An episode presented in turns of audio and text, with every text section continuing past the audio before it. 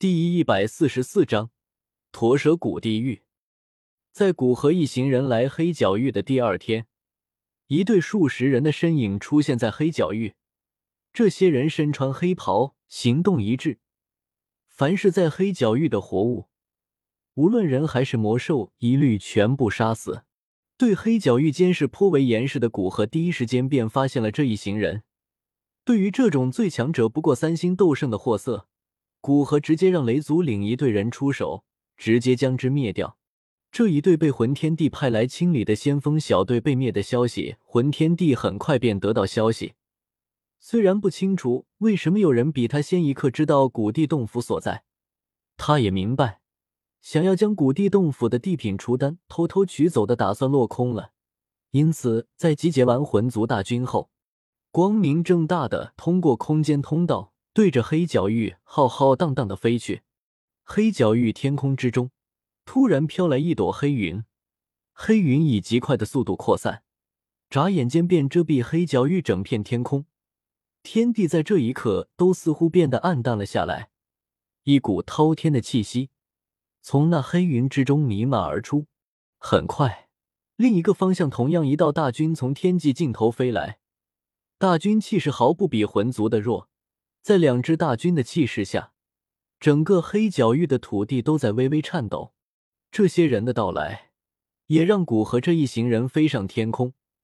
浩瀚的气息从他们身上传荡开来。三方人马分三处站立在半空，站在最前面的分别是古猿、魂天帝和古河这三位半帝。三方的气势将整个天空都割裂开来，可怕的气势。将天空都是凭空出现无数道银色的闪电，那是三方气势碰撞的产物。数万年来，除了驼舍古帝晋升斗帝，从未有过这般的盛世。三位半帝同处一室，以他们的实力和能力，若是在元气充足的年代，都能晋升斗帝。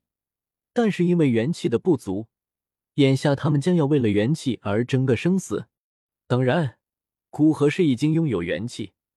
但他不允许有人比他早晋升斗帝，所以他出现在这里的主要目的是为了阻止有人得到地品除丹。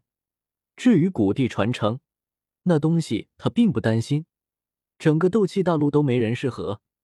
他准备等他晋升斗帝之后再去处理。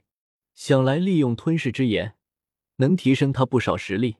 三方人马谁也没有说话，气氛凝重到极致。古河。与我联手，先击溃魂天帝如何？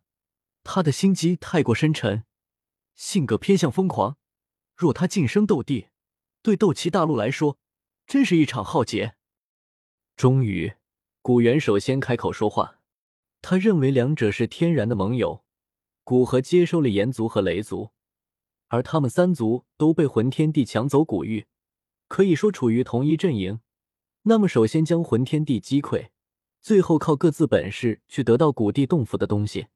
古元的提议让古河动心，他也清楚，哪怕他晋升所谓的高级半帝，想要一举击溃两位半帝强者有些不现实。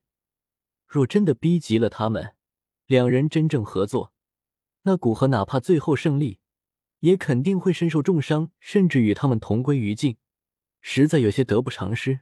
但若是与古元联手，那就不存在这个情况，两人联手，先将魂天帝击溃，只剩下古元。以他高级半帝的修为，击溃古元也只是时间问题。古元说的好像你变高尚似的，萧族被灭，萧玄身死，谁的好处最大？你我心知肚明。你晋升半帝的资粮来自于哪里，更是不要我多说。所以你以心计抨击我，实在有些可笑。魂天帝表面淡定，但心里其实有些慌了。他怎么也没有想到，不仅古河这位本来就是半帝的存在，似乎实力更加精深，连古元都晋升半帝了，似乎半帝突然间就像不值钱一般，接二连三的冒了出来。所以他无论如何也不能让两人联手，不然恐怕他立刻便要退回中州，依据在中州的阵法与两人对峙。千年谋划彻底成空。不过，只要他打开古地洞府，凭他炼化虚无吞炎后对古地洞府的熟悉，再加上驼蛇谷地狱，他能很快找到地品除丹。只要吞下地品除丹，再回到中州开启噬灵绝生阵，哪怕古元谷和两位半帝也不要想冲破阵法干扰到他，他可以顺利吸收中州生灵的血气晋升斗帝。看出魂天帝的忌惮，古河反应过来，魂天帝并不是没有底牌。他这种看似浪的一匹，其实稳如老狗，考虑好一切可能性的存在。若真逼急了他。听着古地洞府不要，逃到中州甚至魂界去，那他就得继续提心吊胆了。不知道他什么时候出来，不清楚他会不会与古元达成合作。既然魂天帝已经集齐了所有古玉，那么最好在这里将他解决。因此，古河果断拒绝古元的提议。古元族长，多谢你的好意，不过我等三人现在都想晋升斗帝，只是地品除丹只有一枚。注定每一个人都是敌人，联手也不过是在彼此忌惮的情况下出手，于事无补，还不如各自为战。魂天帝听到古河的回答，心里松了口气。他真担心古河与古元联手，有两个半帝随时牵制，他几乎没有机会开启古地洞府，辛辛苦苦收集的驼舍古地狱也没有用出，而现在就没有这样的担忧。古河已经把话说到这个程度，想来古元不会提联手的建议。既然你不感兴趣，那便战吧。古元神色冷漠的说道。眼下三人算是撕破脸皮，之后便是看各自的实力了。对于这样的情况，魂天帝反而露出一丝笑意，手掌轻挥，一道璀璨的光团便自那界之中飞腾而起，悬浮在他头顶。光团之上，光雾荡漾，化为一道略显虚幻的苍老身影。随着这道虚影出现，一股比三人更加强悍的威压传荡开来，让这片天地的能量都为之起来。